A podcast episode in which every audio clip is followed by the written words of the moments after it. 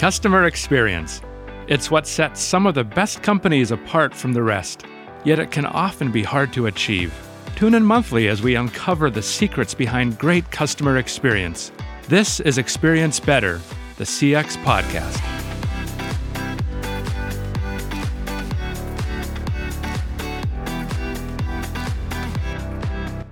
Hi, everyone. You're listening to Experience Better, the CX podcast.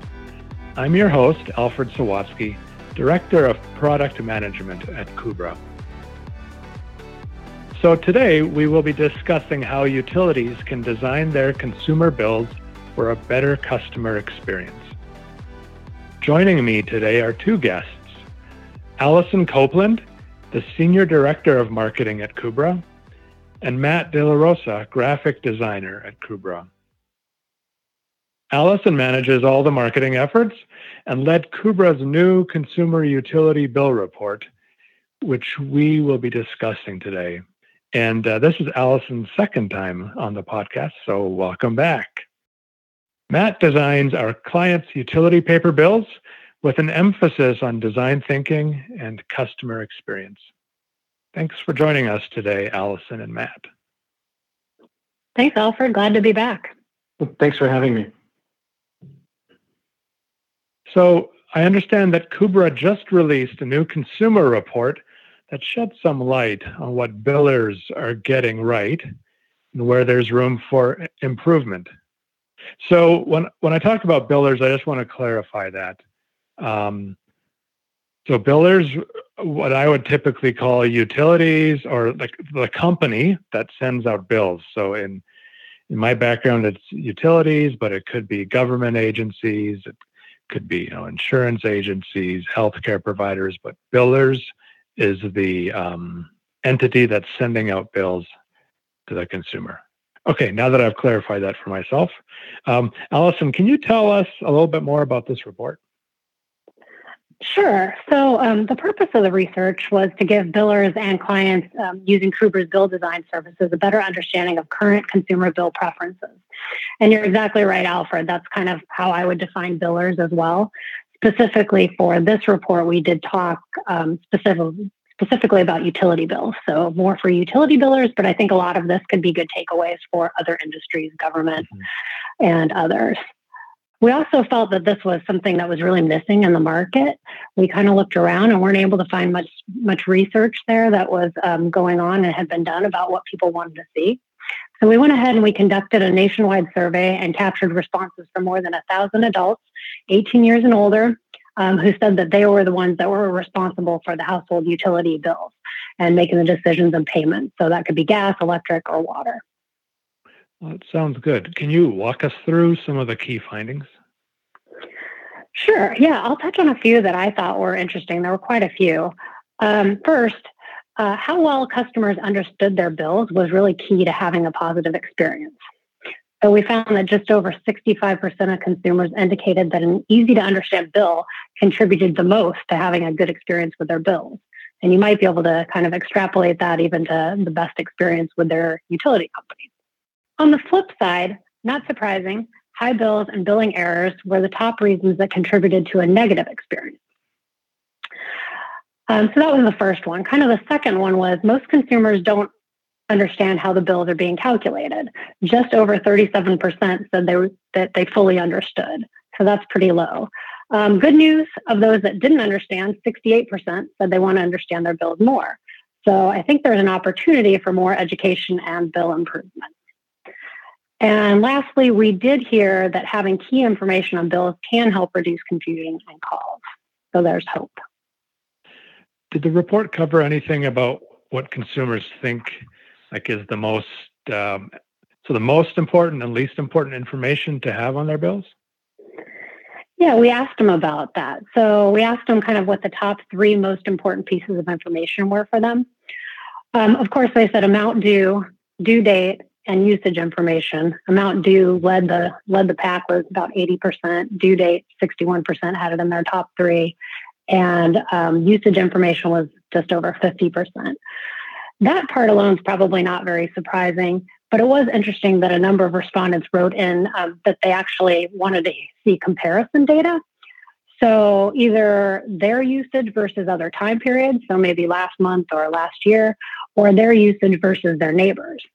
Um, so they would have had those in their top three had we listed it. We sort of kind of grouped that in with usage information as a, just just a different way to display that, but they felt a little bit differently and felt strongly about that, so they did they did mention it. Mm-hmm. Um, and to answer your other question, as far as things that were not helpful, so uh, number one was the terms and conditions. So that big page on the back of your bill that that has all the little writing. Yeah. Um, second up was ways to pay, um, and then contact information. So we could probably speculate a little bit on why, but perhaps terms and conditions just didn't really help their understanding, or it may have just been too deep, too much, you know, kind of utility speak. Um, and then I think they probably already knew where you know where to go for making payments and finding contact information if they needed it. Um, that's just my speculation, but just kind of some interesting tidbits from that. Yeah, I imagine if you're receiving the bill monthly, you already have a sense of how you intend to pay for it. So that's not that helpful. Yeah. Um, probably be more helpful for for newer newer consumers or newer customers to that to that utility. So did they did they the consumers did they indicate how or like what channels they receive their bills on? We asked them. We asked them, um, you know, how they were currently receiving bills. So physical mail and email were basically tied for first. Um, about 60% of consumers said they received their bills by mail, so physical mail, and about 60% said by email. Um, another 20% of consumers said they received their bill um, through their biller website or through a mobile app. So, one thing that was interesting is that these numbers don't match what we saw when we surveyed consumers about their preferences for receiving bills in our 2020 Utility Consumer Billing and Payments Report. In that research, only 29% said they preferred paper bills and 46% said they wanted emails.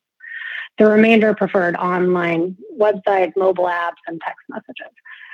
Um, so kind of interesting to find out that, you know, while we had 60% of consumers saying mail and email, um, that wasn't what we saw as far as preferences. That's just how they're currently receiving. So as we've been monitoring these trends, paper has been dropping and email has been rising. So it may be that utilities aren't offering what consumers want or consumers just aren't aware that they are.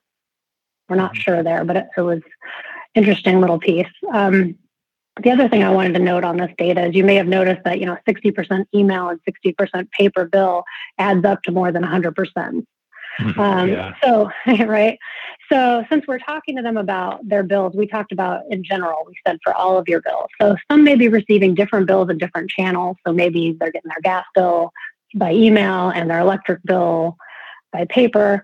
Um, but some may be actually receiving them um, in multiple channels. And, and we know that's true. We asked them if they were.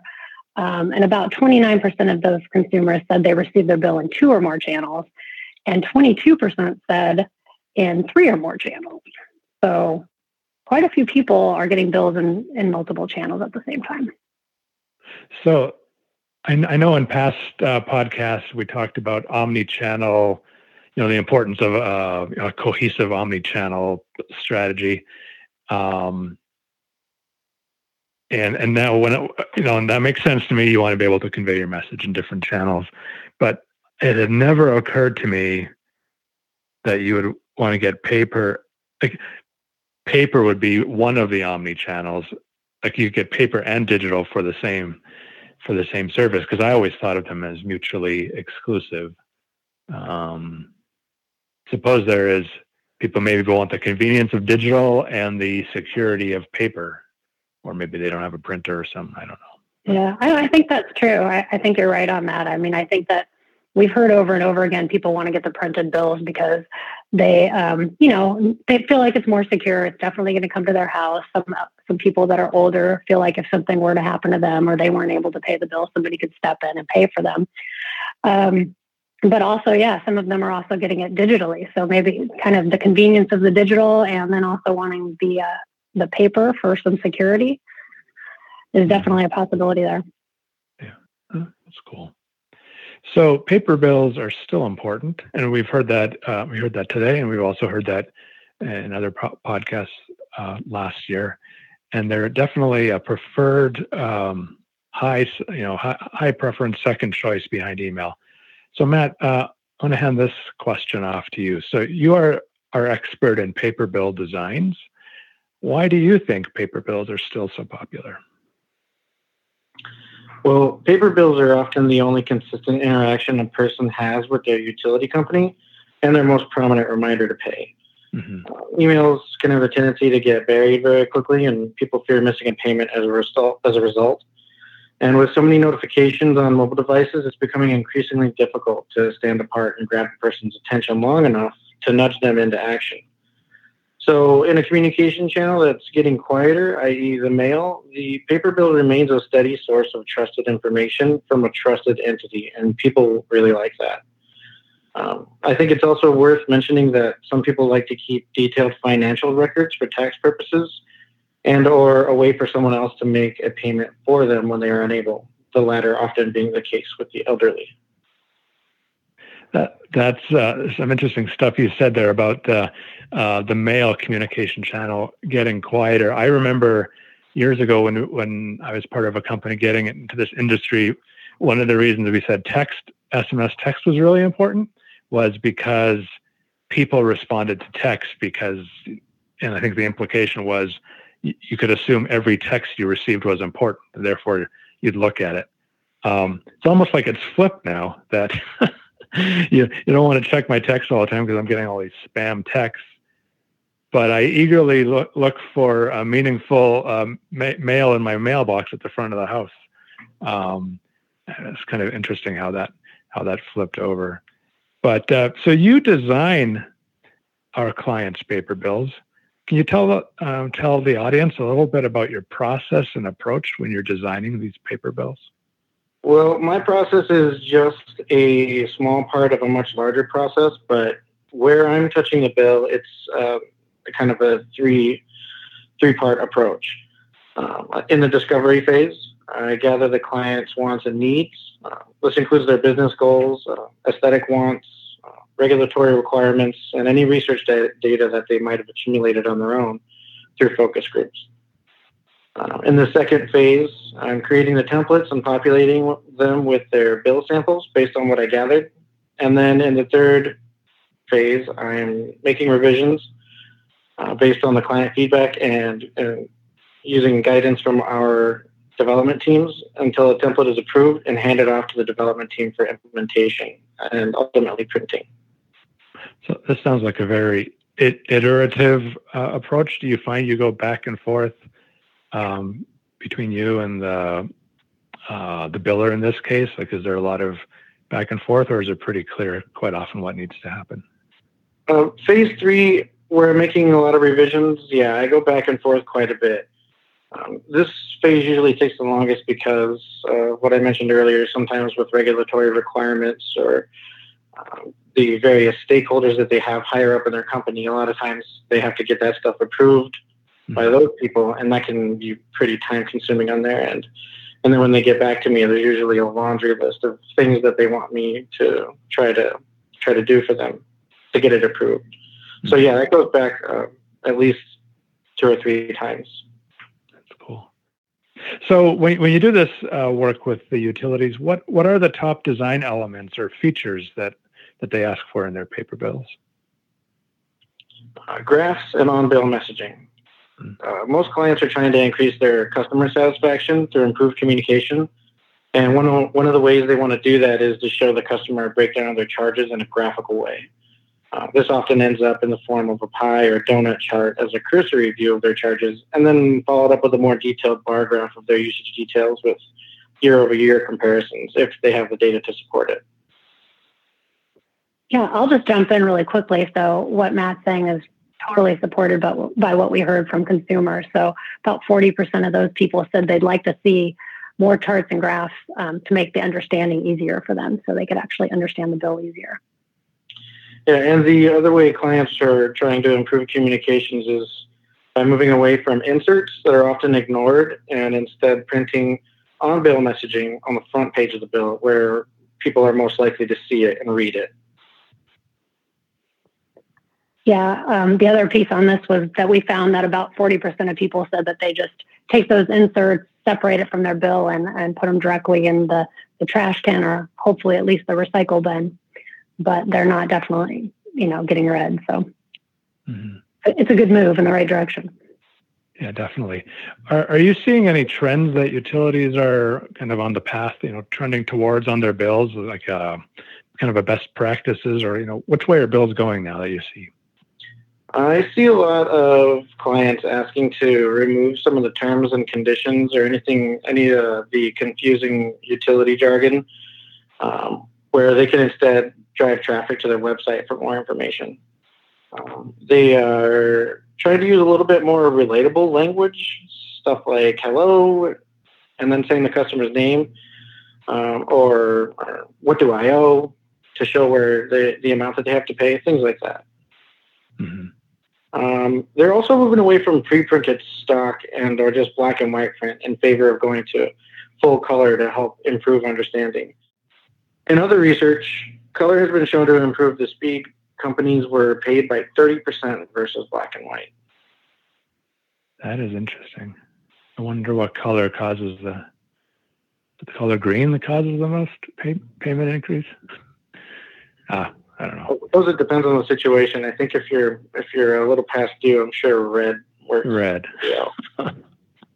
well, cool. This is I'm I'm I'm sure we could uh, field a lot more questions about uh, the bill design process. I know, like when I get bills or just a few paper bills, I still get and you look at them. You don't think about all the work that's gone into making it, and so I do appreciate you kind of you know pulling back the curtain and letting us have a look a little bit behind the scenes about how how those things get get, get designed.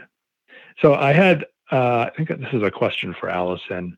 Uh, you mentioned this report that uh, Kubra did at the um, at the beginning of the podcast. Is there a way that people can get a hold of that?